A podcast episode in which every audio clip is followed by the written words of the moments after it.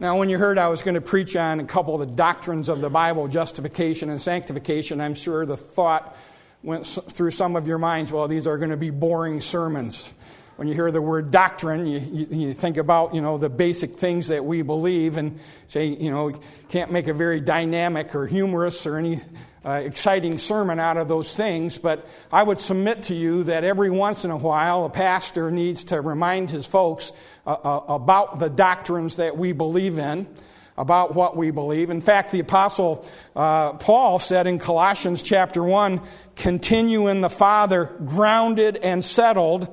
And be not moved away from the hope of the gospel. It's important to know what we believe. It's important to be grounded in the doctrines of this book. And again, not, let me just give you four reasons. This is not my message. I, am going to preach on justification, and I'll tell you what my outline is just a minute. But it, it, it, we, we need to know what we believe because when we know what we believe, we can define our faith. We can tell somebody what we believe. And we need to believe it not just because mom and dad believed it, not just because grandpa and grandma believed it, not just because the pastor believed it. We need to believe it because we've got into this book and the Holy Spirit of God has put it on our heart and put it on our mind and convicted us that what is there is true. And so we need to, to, to, to, be able to back it up with Scripture. We, we need to be able to talk about it and tell other people, this is what I believe, and I believe it because it comes from the Bible. It also helps us defend what we believe. The only way we know what not to believe is to know what to believe. Uh, Paul warned in 2 Timothy, for the time will come, and by the way, I think that time is here today. For the time will come when they will not endure sound doctrine, but after their own lust shall they heap to themselves teachers having itching ears, and they shall turn away their ears from the truth and shall be turned unto fables. The doctrines of the faith are under attack today. They're taking, they've actually published Bibles where they've taken the blood out of the Bible. They publish hymn books where they've taken every hymn that talks about the blood out of the hymn books. They publish Bibles that say that Mary was a young maiden and not a virgin, as we talked about in Sunday school this morning. Uh, the, and so we need to be careful because they are attacking the doctrines of the faith. And it's just not those that attack it in a big way. There are those that will come and twist it just a little bit and just take a little bit out of it. And Paul talked about them, or Jesus warned about them in Matthew when he says, Beware of false prophets which come to you in sheep's clothing, but inwardly they are ravening wolves. And so if they twist it just a little bit, if we don't know what we believe, we'll get off base. And if you move a little bit at a time, pretty soon you've moved a long way. Better it is to know what you believe and stand on what you believe and not move at all. And so we can, we can define it, we can defend it, and then we can distribute it. The greatest motivation in sharing our faith is to know what we needed as mankind and to know how Jesus met that need and how he met it for us. And, to, and, to, and, and, that's the greatest motivation that we have. Uh, we, we, we need to say, like, like Peter and John, I can't help but talk about the things that I've seen and experienced in my own life. They told them to quit preaching about Jesus, and they said, We can't. They said, like the prophet Jeremiah, if I try to hold it in, I'm going to explode. I got to tell you what Jesus has done for me. And the more that we know and have fixed in our mind what God did for us when we were sinners, the more apt we'll be to share it. And then, number four, it'll help us demonstrate it. It'll help if we know these doctrines, if we know what we believe, like the doctrine of sanctification that we're going to talk about tonight. Look, God has some expectations for us when we get saved. He has some expectations how we need to live our Christian life. He's put it in this book. And the only, only way that we know what the, those expectations are, are to stay in this book. And we'll talk about that tonight. So, this morning, I'm going to talk about the doctrine of justification. Justification. I have four points, so I'm going to do four things. Justification, what is it? What is it? Number two, justification. Why do we need it? Why do we need it? Number three, justification. How do we get it? How do we get it? And then number four, justification. What are the benefits? What are the benefits of justification? So, number one, justification. What is it? Justification is an act of God that allows you and I to stand before God righteous. To stand before God. It's an act of God that allows you and I as sinners to stand before God sinless. And so I stand. When I have been justified, I stand before the holy God. I stand before the Creator God. I stand bef- before the omniscient God who knows everything. I stand before the omnipotent God, the all powerful God. I stand before the om- omnipresent God, the God that is everywhere. I stand before the God of gods, righteous, perfect, sinless, I stand before that God without ever having told a lie, without ever having uh, committed an evil deed, without ever having a wicked thought. I stand before that God measured up to his standard, measured up to the glory of God, measured up to the mark of Christ, measured up uh, to, to, to his goodness. I stand before God justified just as if I've never sinned. That's an easy way to remember what justification is. That you stand before God just like you never sinned. You say, eh, eh, you say, preacher, well, how do I do that? Don't get ahead of me. Stay with me. I'll tell you how you get that in just a second. But justification is standing before God. It's an act of God that allows us to stand before Him just as if we've never sinned. Sinless. Sinless. Okay, so that's what it is. Number two, justification. Why do we need it? Why do we need it? Why do we need it? Because we're all sinners. And we read from Romans chapter 3, verse 23 For all have sinned and come short of the glory of God. Okay, now pay attention. I want to ask you some questions to make this point. When a dog has babies, what, a, what does a dog have? Somebody tell me. Puppies, good. When a cat has babies, what does a cat have? Kittens. When a bird has babies, what does a bird have? Birdies. When a sinner has babies, what does a sinner have? Sinners. Say it with me. When a sinner has babies, what does a sinner have? Sinners. Sinners. All of us are the offspring of Adam. It says in Romans chapter 5 verse 12, Wherefore, as by one man sin entered into the world, and death by sin, and so death passed upon all men, for that all have sinned. All of us were in Adam's loins when he reached out and took that forbidden fruit and ate it.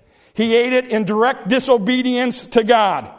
Sin came into his life, and because we're all descendants from Adam, sin came into our life. That's why in the book of Romans, chapter 3, it says, There is none righteous, no, not one. And I don't have the time this morning, but you can go back to Romans chapter 3 and you can begin reading in verse 11 and read down through verse 18. And the Apostle Paul describes our state as a sinner. He describes our, our life as, as a sinner. And so, why do we need the righteousness of God? Because on our own, if we were to stand before God, we would stand as sinners. We would stand as people missing the mark. We would stand as people that have fallen short of the glory of God. Uh, and, and we might try to come into His presence and offer up our goodness, but the Bible says all of our goodnesses, all of our righteousnesses in His sight are as filthy rags. It's filthy rags. And I was thinking about this yesterday. Not the dust rag of the housewife, not the spill rag of the painter, not the grease rag of the mechanic, but the blood, bloody, pus filled, mud cake rag of the leper the rag that, that wrapped up his, his open sores on his body that sucked up the blood and the pus that was thrown in the dirt was mud caked. That's the kind of filthy rag that when we stand before God with our righteousnesses, that's what he sees. Because we're all sinners. There's none righteous, no, not one. For all have sinned and come short of the glory of God. And the Bible says the wages of that sin is death. To be separated from him to spend an eternity apart from Him. And, the Bible says that the only thing that we can do to pay for our sins is to die and to be separated from God forever and ever and ever and ever. That's why I need God's righteousness, because I have none of my own. That's why you need the righteousness of God, because you have none of your own. You say, Preacher, hey, you hardly know me. I'm a pretty good person. Well, that may be. You may be a wonderful person. And you may try to live your life in a way that's pleasing to God. But I want to tell you, when the Bible says all have sinned and come short of the glory of God, you're not the exception.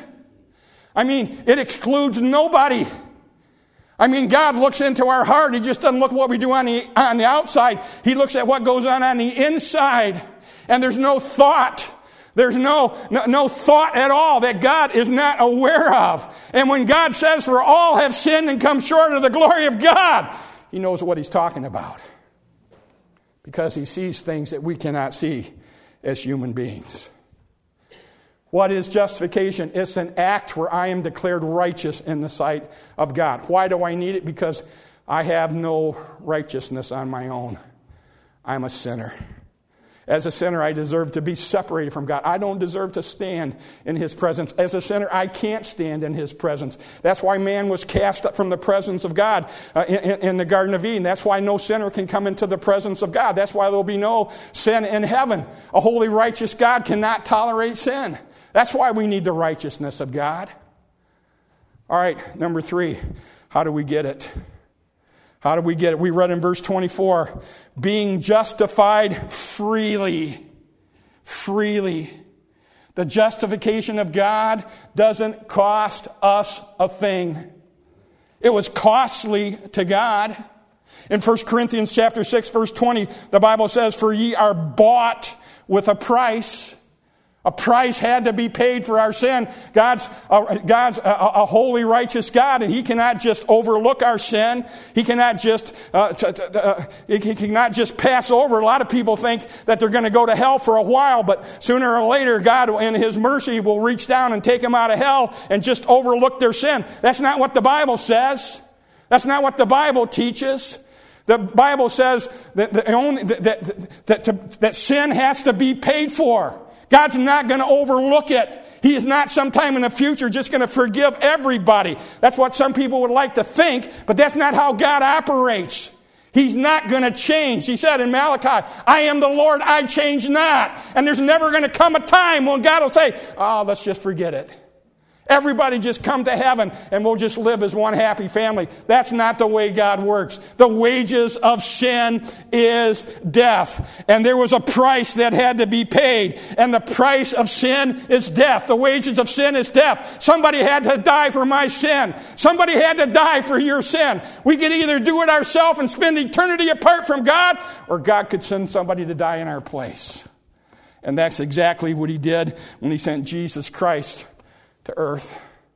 We talked about his birth this morning in Sunday school. He was born like no other. He lived like no other. He was tempted in all points like as we, yet without sin. And yet God allowed us as mankind to take him, nail him to a cross. And as he hung on that cross, God took every one of my sins and he took every one of your sins. Man, I can get excited about this. He took all of our sins, my sin, not in part, but in whole. And he put them on Jesus Christ. And when Christ died on Calvary, he paid for every sin. And he offers that payment to us not because we deserve it, not because we're such good people. He offers that payment to us as an act of grace. In the book of Ephesians, Paul writes, For by grace are ye saved through faith. That not of yourself, it's a gift of God, not of works, lest any man should boast being justified freely by his grace through the redemption that is in Christ Jesus. That word redemption talks about a time in Paul's day when somebody would come to the slave auction and they would pay the price of a slave and then set that slave free. And so we have been justified. In other words, we have been made to stand in the presence of God just like we've never sinned because somebody redeemed us, because somebody paid the price that we owed, and that somebody was Jesus Christ. So he died for my sin. He paid the price for your sin. He suffered the penalty of sin for you. And because Jesus did that, if I come to Him and I believe what He did for me on Calvary, if I receive it for myself, if I ask Him to save me, then God does something. He justifies me. He lets me stand before Him without sin. He lets me stand before Him just as if I've never sinned. So, what are the benefits? Number four, what are the benefits of justification? I want to mention three this morning. I'll go to Romans chapter 5. You don't need to turn to it. But in Romans chapter 5, the Bible says, Therefore, being justified by faith, we have, first of all, peace with God. I have peace with God. You see, before I was justified, I was at war with God. I was sin and He was righteousness. I was sin and He was holy. I was sin, and he could not tolerate sin in his presence. I could not have peace with God in my sin. But when I have been justified by God, and again, an act of God that lets me stand before Him righteous, I can have peace with Him. Peace is not just the cessation of hostility, peace is having a relationship with Him a relationship of love, a relationship of friendship, a relationship of oneness. So, what's the results of justification? I have peace with God. Number two, I have access, by whom also we have access by faith because I'm justified, I can come into the presence of God. One day I'm going to do that when I, when my, either by way of the rapture or when my body grows old and tired and dies, I'm going to come into the physical presence of God. But you know what? I don't have to wait till I die to come into the presence of God. I can come into the presence of God anytime I want to. I can come into the presence of God and I can just praise Him. I can come into the presence of God and I can love on Him. I can come into the presence of God. In fact, He invites me to come boldly before the throne of grace and make my petitions known unto Him. I can come into the presence of God. In fact, the presence of God never leaves me.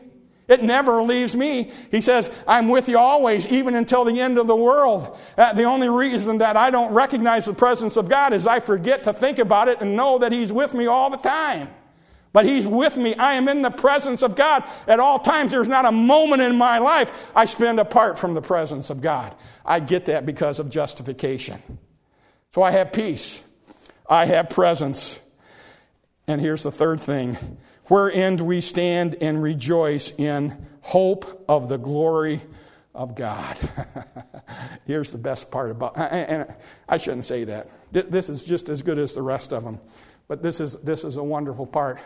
I have my hope in God for heaven. The hope of glory. I can only have that hope if I'm justified. I can't have that hope in my sin because no sin will enter into heaven. I cannot have that hope in my unrighteousness because no unrighteousness will enter into heaven. I have the hope of glory the hope of the glory of God, only because I can stand before Him just as if I've never sinned. This world's not my home. I'm just a passing through. My treasures are laid up somewhere beyond the blue. The angels beckon me to heaven's golden shore, and I'm not at home in this world anymore. So, let me ask you this morning how do you stand before God? How do you stand before God? I mean, if we could, if we could enter into the courts of heaven and we could go before the throne of grace in a literal way this morning, would we all be able to go? See, the only ones that would be able to go are those that have been justified. The only ones that will be able to go are those that have trusted Jesus Christ and what he did for us on Calvary and have been declared righteous by God. Again, not for anything that we did, but because of what he did for us. If you're here this morning and you if you and, and if we could go into heaven and you would stand before God in your own righteousness, you wouldn't get in. You wouldn't get in. Because our own righteousness in His sight is as filthy rags.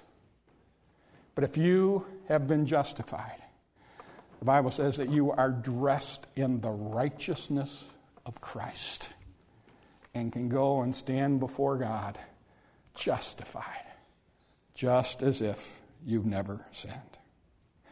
We sing that song, Oh, the love that drew salvation's plan.